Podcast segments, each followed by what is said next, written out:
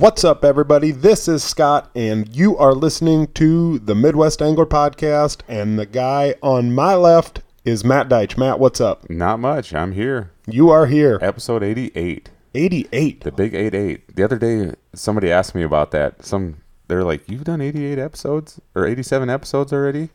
They're like, when? You guys are getting close to 100. It's like, yeah, we are. That's how counting works. It's like, yeah, we're definitely closer to 100 than we are to zero. So. That's right.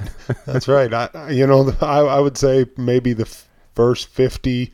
Well, we'll call it the first 20 were a little rough, and we are slowly getting better, but yeah, we're still not on par with maybe some of the big dog podcasts. I think we could hold a challenge against them. Oh, I mean, we could hold a challenge. They have that they have all these big production teams doing all their stuff, and you're rocking it over there on the laptop, man. You know, I don't know if this would be nearly as fun if I had to sit here for hours and hours and hours and edit. Oh, you know? I bet. Yeah. Literally, guys, we sit down, we record, and 5 minutes later, we have the finished product. And it probably takes me longer to upload it onto the internet than what it does editing it. Like, I don't know. If I had to sit here for hours and hours and hours and do it, I don't know that we would do it. I think we spend more time before and after BSing than we do actually. For sure. And that's why we do it. That's right. You know, I got an email the other day, and not an email, a Facebook message from our buddy Tyler Hicks down in, I believe Tyler lives in Charles City, Iowa. And he said, you know, our episodes aren't super long. They're decently short, normally 45 minutes to an hour or something like that. But he said, I just feel when I'm listening that I'm sitting in your basement, just BSing, with you guys, BSing with the anglers and whatnot. And like, that was one of the greatest compliments I've ever gotten. Oh, we've sure. ever gotten, because I think that's when me and you started this, that's what we wanted it. Yeah. We're not going to sit here for 3 hours and beat any dead horses. It's a BS session. We're going to talk fishing, and sometimes we're not even going to talk fishing. I mean, we can talk football. We'll talk about whatever the hell we feel like. But, at the end of the day, I hope you guys that are listening feel like you're just sitting in my basement, right now with us BSing. That's right. That's kind of the point of this. So. Yep, talking fishing and talking smart. Yep. Not and it's not super smart. No. I didn't. I know about 50% smart. That's right. Every once in a while, we have a real something really smart, and then we show our true colors and say something stupid. We're not about to start taking the Wonderlic test. So yeah. No, Matt, we are in for a cool down. Well, I tell you what. Just the other day, I mean, it went from just about 90 degrees, and that evening on Friday evening, it was about upper 60s or lower. Right. I mean, it got nice. It was nice and cool at the football game. So I see people bringing out sweatshirts and light jackets. Oh. Wearing jeans again. Right. This my favorite time is when you can have a hooded sweatshirt on with shorts. Oh yeah. Yeah. I like those temps. I like the jeans during the day, jeans and t-shirt during the day, and then about once you get done with supper, then you throw a hoodie on or something like that, or maybe a flannel. Oh, golly, yeah. I can't wait to start rocking flannels again. No doubt. Flannel Fridays or flannel every days. I was just gonna say it doesn't have to wait till Friday. That's what all those wannabes want to do is just wear it on Fridays. But you're from Minnesota and you guys wear flannels every day. I think most of the people in Minnesota were probably born like with a flannel on, or that's the first thing that they put on them. Oh man, no, but you wanted to hear something crazy? I looked through the temperatures of, our projected listening area here. Deerfield, South Dakota, Sunday night to Monday night. So if you guys are listening to this when this episode drops on Monday morning or whenever on Monday, Tuesday, whatever. But Sunday night to Monday morning, 35 degrees in Deerfield, South Dakota. That is up there by Deerfield Lake, a little bit west of Rapid City in the hills. 35 degrees. Yeah, so if you're camping up there and you got to take a whiz, careful out there. Yeah, be very careful. It's a little chillier. The thing's going to disappear. Bemidji, Minnesota, 46 degrees on Monday night. Tomahawk, Wisconsin. That's I had to pick it. I was looking at Wisconsin and I saw Tomahawk on the map and I'm like, well, I'm looking for the weather there. Tomahawk, Wisconsin, 43 degrees. Devils Lake, North Dakota, 47. Mullen, Nebraska, home of the Cox boys, 47 degrees. And right here at the Midwest Angler Podcast studio in downtown Rock Rapids, actually more like the south side of Rock Rapids, right next to a cornfield. But we're going to have 49 degrees on Monday night. I can't wait. Right. Like I said, I like those temperatures. I just love them. You want to hear something crazy, Matt? What's that? 60 days from right now is October 30th. Wow. It's hard to believe that it's coming up that fast. October 30th is when Craig Euler and Chris Peters got out on the ice and caught fish last year for the first time. 60 days. 60 days. It's crazy really to think of, just to think of how much the water has to cool down. Just a few weeks ago, it was 80 degrees. And right. I mean, just how fast it has to turn to form ice. Right. I don't know. It's coming fast. Right now, I think everyone's like, oh, yeah, I mean, we just got rid of 90-degree days here in northwest Iowa. And I think in Mullen, Nebraska, when I was looking Sunday, it was going to get 95 or something like that. I mean, it was going to be crazy hot. But, I mean, I don't know. The days are getting shorter. It don't have to be much after 8 o'clock, and all of a sudden it's getting dark now. Yeah. And I noticed that last night. We were out taking the dog for a run, and it was a little after 8, and it's like pretty much dark there, and it's like, wow. And I said, just think, in a couple months, it's going to be 3 hours ago it would have been dark, right? Right. So, that's the one thing that I hate about winter is, you get off work and sun's already about to set, and you drive home, and by the time you do about anything, it's dark, and that's the biggest pain in the butt. But, right. Now, aside from that, I can't wait for winter. I can't wait to ice fish. I know you could put it off for a little while yet, but right. But no, I just hope that we don't have one of those years where it goes from 90 to really cold, and then it will form like 2 inches of ice, and then we'll just get a ton of snow, and we'll just have crappy ice the whole year. Right. I mean, if we're gonna get it, then get it. Yeah, stick with it. Clear Lake Bait and Tackle came out, I think, in the last week or so, and said that they are going to be having their ice season kickoff down there, Clear Lake, Iowa. Kevin Paul, and maybe Kevin Paul owns it with somebody else, but Kevin Paul's past guest, Ice Team Pro, and November 6, 7, and 8, they always have a ton of awesome specials, and they normally get some pretty big names down there to do some seminars and whatnot. So if you are in the central Iowa, northern Iowa area, even southern Minnesota, I mean, it's not too far of a hop, skip, and a jump to get down there. I mean, who knows how many shows there's going to be this year. That's just it. Opportunities to get stuff. So you better make some plans to make it there. Yep. And as we mentioned a week or two ago, Dakota Angler Ice Institute in Sioux Falls, South Dakota, November 13, 14, and 15. And every day it seems like they're releasing a new vendor that's, locked in to come. And God dang it, I really hope that it still happens. I hope something crazy doesn't happen between then and now. And I don't know, I can't wait to get over there. Right. We look, after doing it last year, hanging out over there in the cold snap booth for the weekend and stuff like that, it's a great show. And it kind of gets your juices flowing for ice season. For sure. And, it's crazy thinking, that was November, 12, 13, and 14 last year. It'll be 13, 14, 15 this year, whatever. We're all sitting there, everyone from right here in the tri-state area that goes there to Sioux Falls. And, it's like, man, can't wait for ice fishing. Can't wait for ice fishing. Peters and Craig had already been out 2 weeks prior. They're walking around like, yeah, we've been out there a few times. Just a couple of big shots. Yep. Big shots. But I don't know. I think everybody who's an ice head is looking forward to that, and hopefully, like I said, it'll happen, and it'll be here soon. But Matt, I think this is the kind of the time of year, especially with everything that's going on out there, that you really need to start actually thinking about this ice fishing deal. maybe take your batteries out of your flasher and charge them.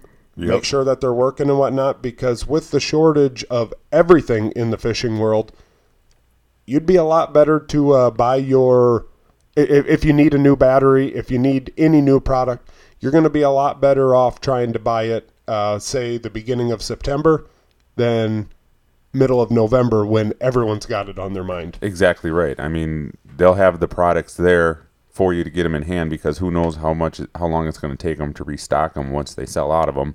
And especially, you know, you talk about batteries like that with the lithium batteries or just normal battery for your Vexilar or your flasher. You're starting to see a lot more people like have like the battery boxes for camping, yep. Just, you know, just to have in their vehicle if they like in the back of their truck, if they have that all done up for like camping and everything like that. So they're a little bit more in higher demand now than what they were at one time, where it was just kind of used for the flasher battery. Right. It's not just a wintertime deal now. Right. I mean, so it's a year-round deal. We featured a video here a while back of our buddy Scott Martin, who had a power box up on the Boundary Waters, and he was running a fish finder, flasher deal, whatever, on his canoe with those. And you know, I mean, that's the way of the future. You know, it used to be when you'd go on a fly-in trip or whatever, you were stuck just doing it. And now, you know, these units are small, they're portable, and with the lithium batteries, they're so light and and they last so long. Well, that's just it. You know, it used to be that you could maybe get one day of fishing, you know, 6 hours of fishing on a battery, and now, I mean, you get multiple days. Right. So yeah, definitely. I mean, get to those shows, get stocked up on whatever you need, because the shelves in the stores are pretty bare. Yeah. Well, you had said that you had actually been up to Shields here in the last couple of days, and they're switching over to ice. Right. They're just doing it just for the fact of they can't get product in for open water stuff anymore. And instead of having empty shelves sit there, they figured, well, we got the last year's ice fishing stuff sitting in the back yet, might as well put it out. right. I mean, you know, and one of the things that people need to realize is some of that ice fishing stuff works really well open water also. Exactly. You know, that I feel like sometimes people kind of get into this little, you know, way of thinking that, well, that's for ice fishing, you know, clam makes out, that's only for ice fishing. Yeah. No, actually, it'll catch them open water too. Yeah, they work all year round. Yep. So, I don't know. I really think if you've got a little bit of extra cash, like Matt said earlier when we were getting this set up, if you've got a little bit of extra cash and you're looking for some more open water tackle, get up to some of these places now, the bait shops and Shields and whatever, because they're marked down considerably. Yep, they're trying to move some product. So now's a great time to get some good deals on stuff. I mean, all the way from electronics all the way down to hooks and sinkers. So Right. Well, and I mean, the stuff doesn't have a shelf life. Right. You know, buy it now. It'll still be good next spring. Yep. But, no, you know, Matt, speaking of, you know, marking down and everything, you know, kind of talking about some prices of some stuff. Randy Blaukat, who is a bass fishing tournament angler, came out here, I don't know, I would say maybe 9-10 days ago, and put an absolute rant on Facebook, a video, really pissed off about the price of a lot of things in the fishing industry, but really pissed off that electronics have kind of taken over not only the professional bass tours, but, you know, even the walleye tours and whatever. And, you know, a lot of these guys, you know, it might say Lowrance on their jersey, but they've got a Lowrance, they've got a Humminbird, they've got a Garmin. You know, they've got all three units in front of their steering wheel and all three units at the bow of their boat. And for him, he was kind of pissed off, and he thought, you know, you got to pick one brand and stick that on your boat. You're allowed a graph in the front and a graph in the back, and that's what you're allowed. And Austin Felix, who is actually Minneapolis, or I don't know if he's Minneapolis, somewhere up there by Minneapolis, in the Minneapolis area, he's on the Elite Series this year, and he kind of rebutted back to Randy Blaukat and, you know, kind of said, hey, the game has evolved, and they kind of went back and forth. And, you know, I don't think that there was ever really any real unfriendly shots taken, but, you know, both of them made some strong points. And Matt, I'm just kind of curious, like, what do you, do you think it's good that they have all three graphs in the front of their boat? Do you think that they should only pick one? Should, has electronics come so far that in the tournament fishing, whether it be walleye, whether it be crappie, whether it be catfish, whether it be bass, has it come too far? Do we need to limit these guys at this point? I don't know if it's come too far. I mean, it's just the way that the world is now with technology and everything is evolving. I mean, you could go, look at our cell phones, look at everything like that. I mean, I don't know, like I said, if it's come too far, doesn't make fishing easier. It doesn't make fishing necessarily easier because we've talked about this before. You still look at some of these elite tournaments and all that stuff. There's still guys coming in with zero fish. There's still guys coming in with 1, 2, 3, 4 fish. It's still tough.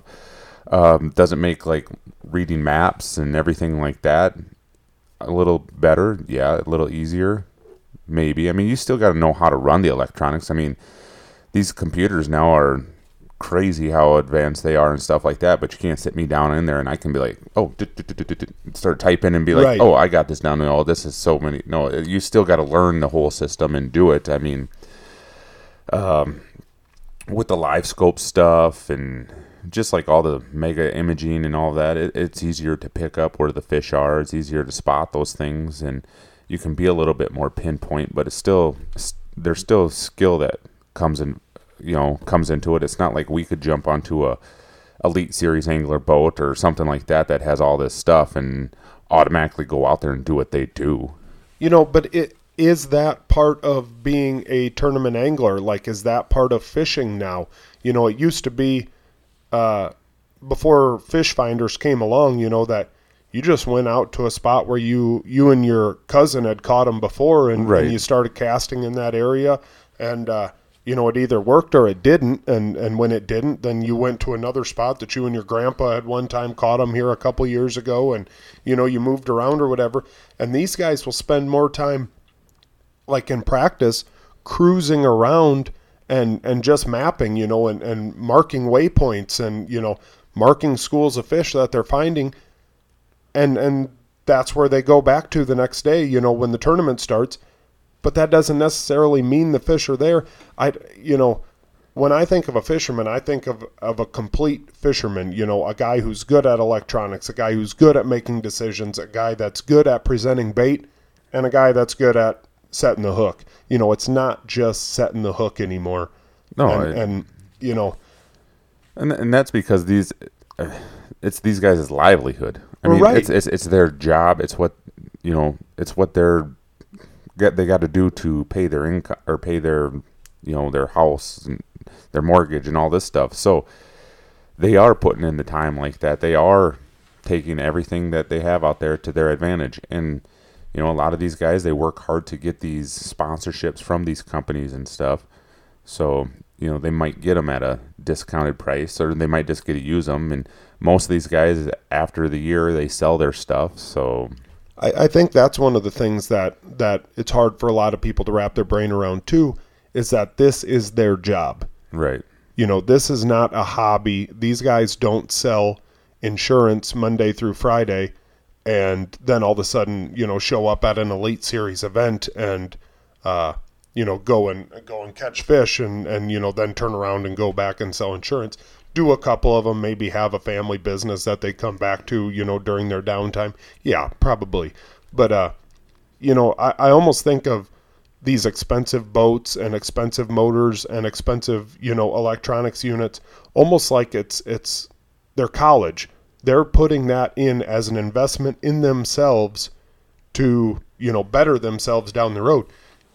If you deck out a boat at $80,000, which isn't crazy, and you turn around and you win one Elite Series deal, well, you've got your money back and then some, and then you're off and running again. I don't know. See, I don't think it's crazy, like, at the elite level that they do that. Because it is the elite level, the top tier of fishing as far as bass goes, or even the guys in the NWT and all those other tours. I just think it's crazy when you see like guys that just fish like local tournaments or don't fish tournaments and they're out there just pumping all that money in there to virtually win, maybe a big tournament for them is winning a couple grand or something like right. that. But I mean, I guess if you love it and it's what you want to do and that's what you're spending money on, I mean, as long as you're not putting yourself right in the red and right, if you're not getting kicked out of your house over the deal, right. I mean, if you've got the money, good. I mean, good for you. I don't know. Would you like to see maybe one tournament a year on the NWT and one tournament a year, like on the elites or at MLF, FLW level, where they had to unplug all their, take all the graphs off their boat and right. just go out there and, you and your boat and your rods. That's yeah. it. It'd be interesting to see how they would do that. I think where that would separate like the true fishermen from, I don't want to say the non-true fishermen, but just from some of them guys that just know how to catch them, is the fact that they went wine. Right. They'd be like, well, all right, let's do this. Yeah, that it is what it is. And the other guys would be like, well, come on, we need those. And I think some guys would be like, yeah, let's do it. Let's have at it. See how it goes. Throw it all out there. And well, everybody, the shallow water guys would be like, yeah, let's do that. Well, that's what I mean. Everyone would be up flipping the banks. The guys who are predominantly deeper water fishermen, are probably going to be out on a point, that they know that there's a point that comes out here and right. they're going to be in that area, because you're not just going to go out and find an isolated boulder out in the middle of the lake. This is going to be impossible, but, I don't know. I think that things have gotten too expensive? I surely do, and we'll talk about that here in a second.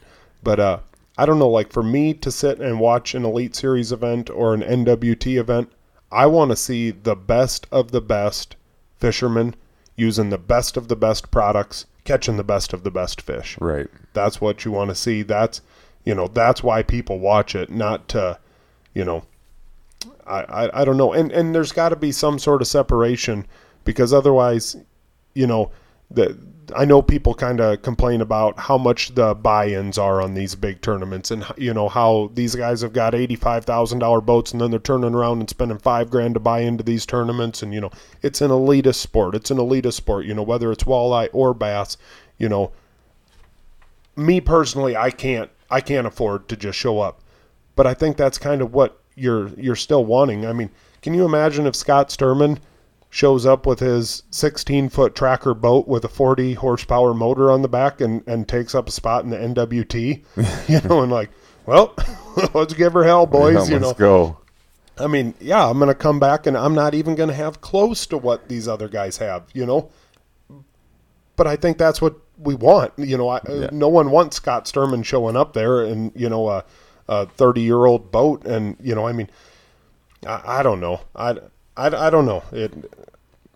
I guess we can sit here and talk about this all day. And if any of you guys out there feel differently, send us a message or write on Facebook, hey, this is my opinion. I mean, we're not trying to argue with you. And maybe you've got such a strong point that it'd be like, hey.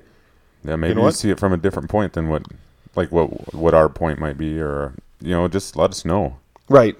But, the prices on fishing equipment, If you sit down and you look at buying a new fiberglass boat, whether it be a walleye boat, with a, one of the new Nitros or, a big Ranger or whatever, or you go over to the new Nitros, in the 20-foot, bass category or whatever, by the time that you're decking them all out, with a big Mercury Pro XS motor on the back, and, even if you just did 2 graphs, you're up in $70,000. Oh yeah, I mean, for sure, easily. And you kind of you get to thinking about some of that, and I don't know what it costs to build a boat. I really don't. I mean, I am in the manufacturing field, but we build dishwashers and we don't build boats. But a Pro XS Mercury 250 engine is $20,000. It's crazy. I think Mercury is slipping everybody the pickle. I think that is a load of hogwash. If you want to get right down to it, you could buy a brand new Chevy 5.3 liter pickup engine for not even, I mean, right, not even a quarter of that. Right. It's the thing that sucks with about like the new boat prices being so expensive. It drives the older boat prices up too. You know, right? You can't, you right. know, all of a sudden you'll be looking, you'll be like, oh, you know, there's a boat I like, and it's like a 2008, and you look at the price, and it's, you know, they're still asking $30,000 for it. It's just like, oh, yeah, okay. Right. But I mean, let's look here once. 5.3 Vortec motor. That's the Chevy. The Chevy motor. I don't even know if this is right, but a Chevy 5.3 engine right here on powertrainproducts.com, $2,500. You can't tell me, is that right? That can't be right, can it? I think it is, man. That's pretty inexpensive for a truck motor. I don't know if I'm right on that. But anyways. I'm not a motor guy, come on. Neither am I. But it ain't $20,000, I'll tell you that for free. Right, not as much as a boat motor is. That's a way bigger motor.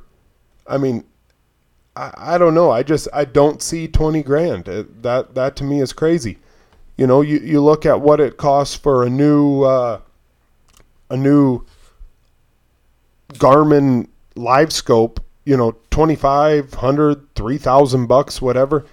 I mean, when I can go and buy a 60-inch TV off the shelf at Walmart for $400, you know, yeah. Granted, this has got, you know, the transducers and everything, but it ain't that much more. I mean, once you got the product, I mean, they're all getting made overseas for dirt cheap, right? Right. Am I wrong? I mean, I don't know.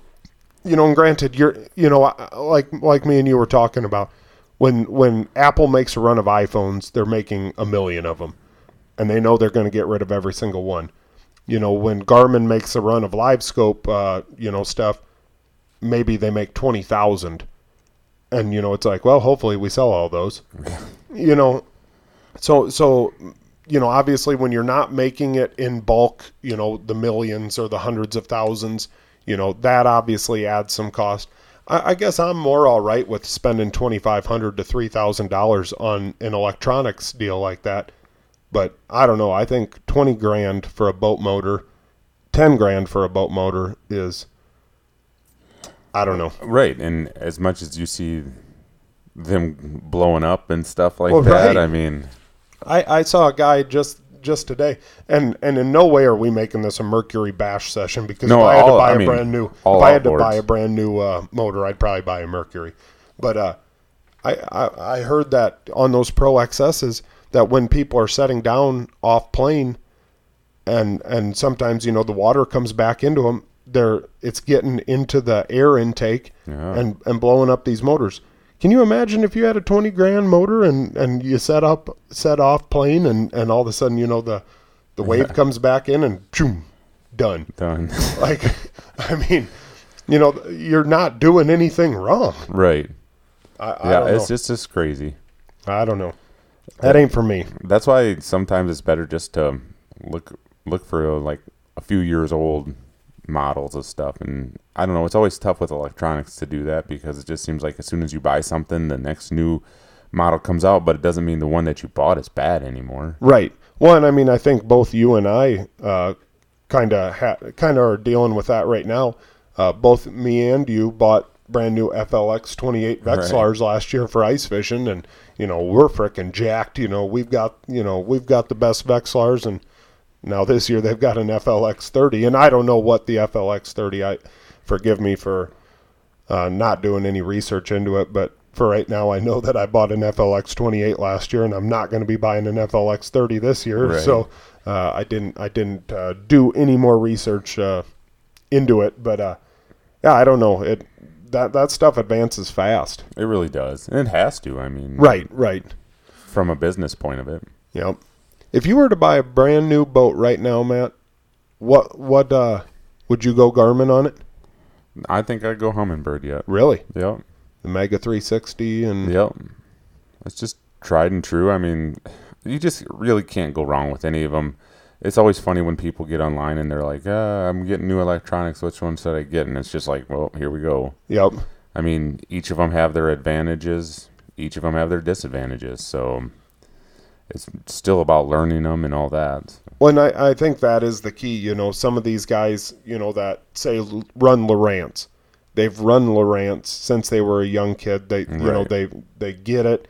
You know, then as they went through, you know, college and whatever, they ran Lowrance, and slowly but surely they've, you know, upgraded and whatnot, and they're just so efficient with running what they have, and I think that's the key. And, you know, they're, each of them are so different too. A lot of guys that will like take the jump from, say, Lowrance to Humminbird, they'll like go out there with their Humminbirds at first and they're like, I don't like these, just because they're not so used to running them, and they're right. Just like, I'm going back to Lowrance. But, you know, or vice versa, Humminbird guys going to Lowrance and being like, I don't like this about it, and so I'm going back. But I don't know, it's kind of interesting. It's kind of neat to see Garmin having the success that they are having in that industry, because it really has just been dominated by Humminbird and Lowrance for so many years that, you know, this new guy is coming in there and actually making some waves and making them kind of become better companies as well. Oh, right. Competition, you know, is what right. feeds innovation. And, you know, the fact that Garmin, you know, how many years have they been in the fishing world, would you say? I'm not 100%. Yeah, probably somewhere around there. Eight-ish, you know, I mean, give or take 3 or 4 years right. each way. But, I mean, the fact that they came in was like, holy moly. And what a diversified company. Right. Oh, I mean, for sure. You know, I mean, I remember when you heard the word Garmin, you thought of the little GPS deal yep. that you suction cup to the windshield of your car and, you know, a TomTom or whatever. Yep. Oh, exactly. And now you got them in, you know, they're in GPS units that are on your watch, you know, for backcountry hunting. Yep. And, you know, I mean, you got them in the fishing world. They're in the hunting world. They, you know, they're all over. Yeah. They are. I mean, there really isn't a sport now, you know, even the ball sports, you know, that Garmin isn't involved in, and wow, what I mean, that's really pretty incredible. Yeah, it's almost kind of like Yamaha and like Shimano and some of them right. companies. You just think of them as one thing, but when you start looking at all the products that they actually make and are part of, it's like, holy buckets. Speaking of Yamaha, did you see Scott Martin put out a video here? I don't know, probably 5 days ago or something, and you know, Scott Martin, who is currently fishing the Bassmaster Opens, trying to qualify for the Elites. He was an FLW guy and one of the biggest personalities in professional bass fishing. Always ran Evinrude, and when Evinrude went decided they weren't going to make boat motors anymore, Scott Martin decided, well, then I'm not going to be running Evinrude, because these guys need service guys at the yard, right. you know, at the launch. You know, if you're fishing out somewhere and you frickin' bang up your prop or whatever, or, you know, wreck something, you got to be able to quick run back and have these service guys get you back out onto the water. But Scott Martin is going to be running Yamaha now. Oh. And I don't know, when I was watching the video, I really thought, okay, you know, here is going to be another Mercury guy, and no, Yamaha. And I thought that was pretty cool. I mean, Yamaha obviously is a tried and true brand, you know, whatever, but like you say, I mean, pretty diversified. You know, we've got everything from dirt bikes to outboard engines to electric keyboards, pianos, and, yeah, freaking crazy saxophones and everything. Yeah, so. But no, I think, you know, speaking of motors like that, Suzuki, like yep. that is really one that has come on strong, and I think that they've always been big in the saltwater market. And now that they're getting into the freshwater market, I think 5 years from now, Suzuki will be, you know, that'll be a... And Honda, I think, will too. I mean, for sure. They're, you know, those two just don't get talked about as much. And now with, you know, Evinrude stop making them and stuff, it's time, it's a door for another one of those companies to kind of step into. I really wish that there was some way to kind of track all the professional fishermen, you know, whether it be walleye or whether it be bass, that were with Evinrude, that obviously lost their deal.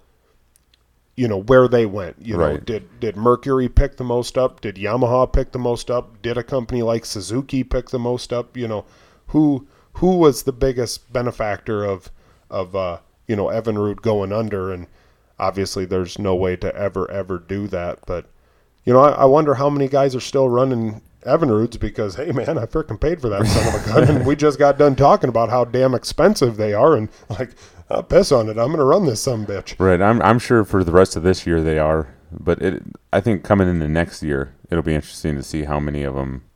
I mean, like you said, there's not going to be any on any boats because at those big tournaments, you got to have somebody there that's going to be servicing them. How many guys do you think pay full price for their motor? None. I don't think so. If you're an NWT angler, well, maybe some of the NWT anglers. Probably, yeah. But as far as the Elite Series guys, you don't think any of them pay full price for their motor? No, or boat. I think that they get it. A lot of them get it at a pretty discounted price, or they get some type of like a sponsorship deal, something there to take that price down. You do see a lot of them selling their boats at the end of the season. Even elite guys, you'll see them on some of them websites like, oh, this is so-and-so's boat for sale. Well, I think what those guys do is they get into a contract with that company and they don't have to pay a penny for that boat until the end of the year when you've had your chance to make your money. Yep. And now, you know, payments start as soon as the last tournament ends. And a lot of these guys just turn around and sell them and, you know, rake in everything besides, you know, 10 grand. So now I've just got to pay 10 grand and I made that in one tournament. So, you know, there I am in the green again. God dang it. I need that type of deal. Yeah. All of us. Yeah. You know, not that, heck, Matt, we haven't fished one tournament all year. We haven't.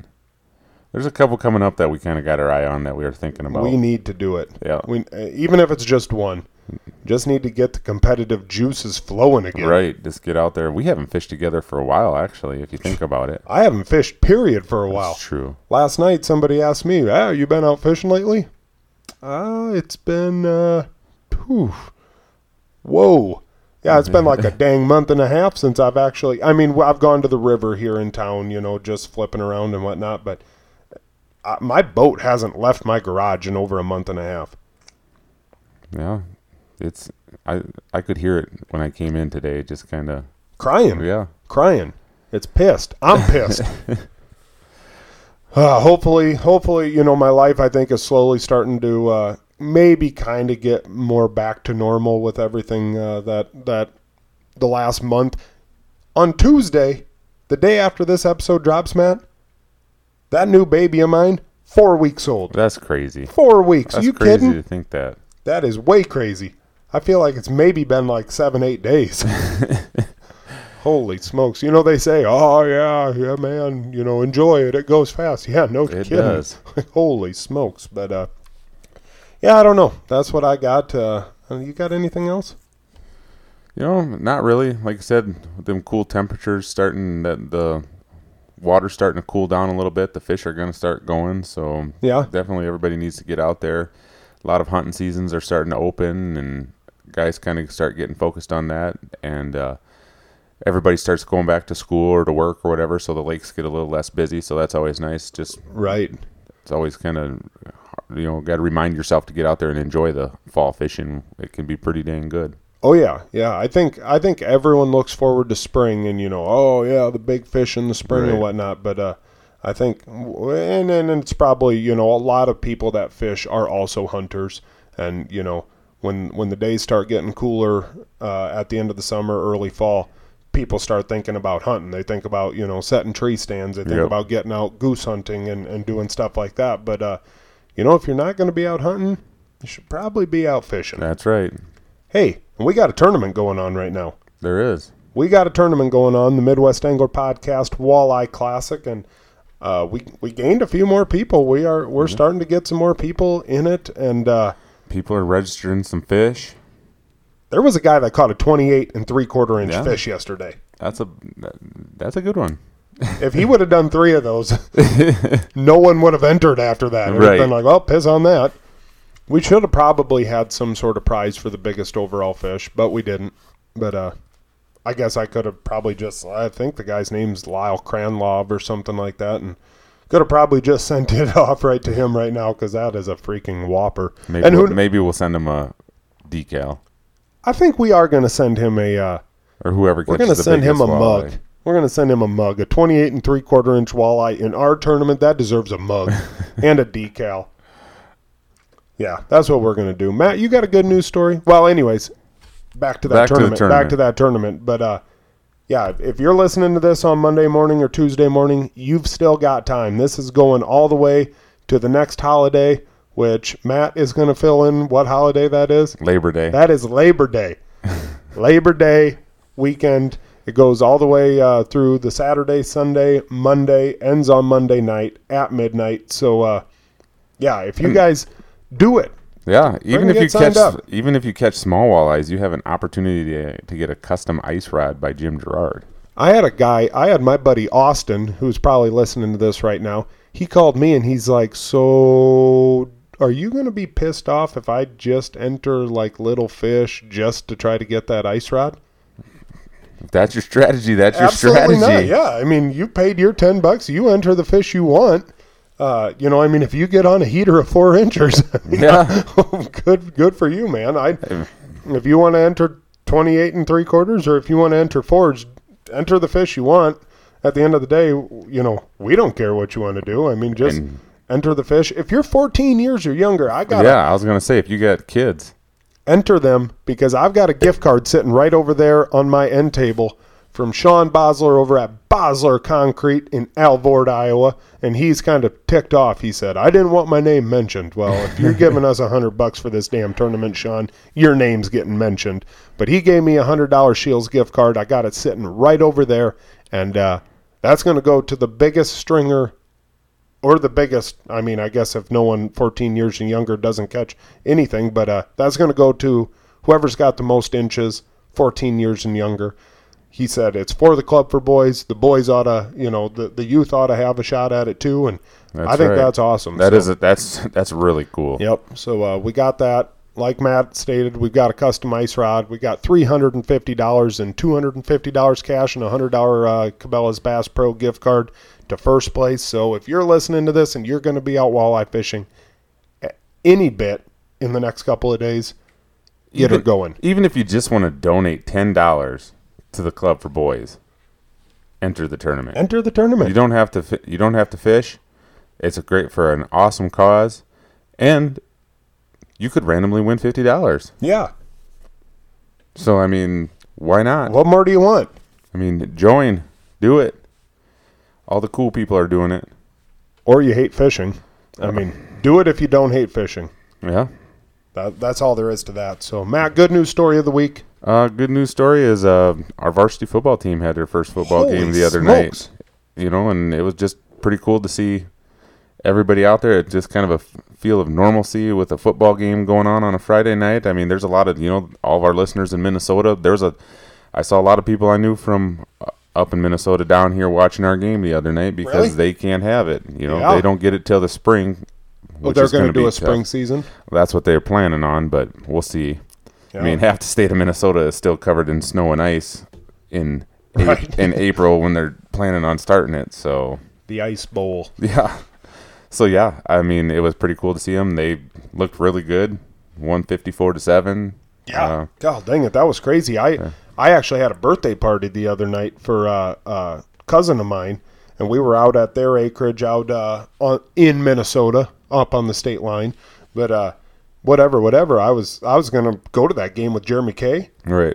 And I texted him when we were about to leave, and I was like, "Hey, how much time's left?" And he's like, 3 minutes left in the first half." And I was like, "Oh, perfect. You know, I'll get back during halftime and, you know, be able to go." And then I think he texted me and said like 34-7 or something like that. It was 34-0, I think. 34-0. Yeah, it was something. It was like, holy moly! Like, Central Iowa football's back. Yeah, that's right. I'm for that. No, so that was good. Like I said, some different things. They stop the game about every 4 minutes so that the kids can wipe down. Really? Yep. Each kid has to have their own individual water bottle, and they have to fill. They're the only ones that can fill their water bottle. Wipe down with what? Clorox wipes? Basically. Really? Yep. Every kid has to have their own towel. Obviously, you can't share towels and stuff like that, so... 5-yard penalty if you do share towels. I don't know what they're just the social distance police come out of the stands, I suppose, but I don't know. Like I said, it just felt good to be able to stand out there and watch those kids get the opportunity to do this. And yeah, absolutely. Wow, that's crazy. Yeah, there's a lot about that. We got a spray, like even all the way down in the middle school. At the end of practice, the kids got to leave their shoulder pads and helmets out so we can go around, and that we have like this spray, disinfectant spray that you just go around and spray on it. Holy moly! Yeah, but hey, I've talked to people, you know, Coach Lorenzen and I talk about it a lot. If that's what it means for us to get to have football, right? It's just a small hoop that we got to jump through. I honestly think people want football so bad. Like if they were, if everyone was like, all right, for every game you watch, you got to get kicked in the nuts. people would be spreading them. Like there would be people out there that would probably do that. That's what it takes, man. Nope. How about you? What's yours? Good news story of the week for me would be there was a Bass Nation tournament up in Minnesota this last week, and two past guests had pretty solid finishes. We got Troy Diede, who I think Troy was our second ever guest on this show. Me and Matt drove up to Sioux Falls and met Troy at his workplace there right on the banks of the Big Sioux River. And we interviewed Troy. We had, at that point in time, we were still videoing our episodes. And we had no clue what the frick we were doing. And we were kind of starstruck by Troy. I mean, Bassmaster Classic participant and whatnot. And golly, that was cool. But I remember, like, when we drove away from there, I was like, holy moly, we've done it. Yeah, like, well, right.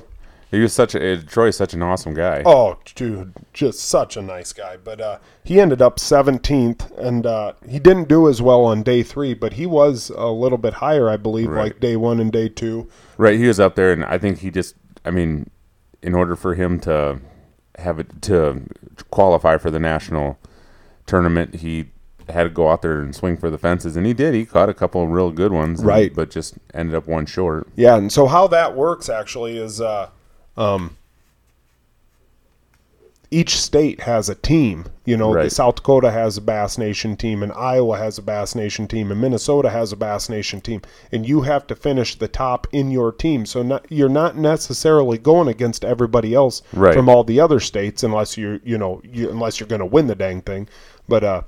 No, Troy got beat out by a guy from Winter, South Dakota, named Eric Storms, who is good buddies with Brennan Lockwood. Nighthawk, huh? Yeah.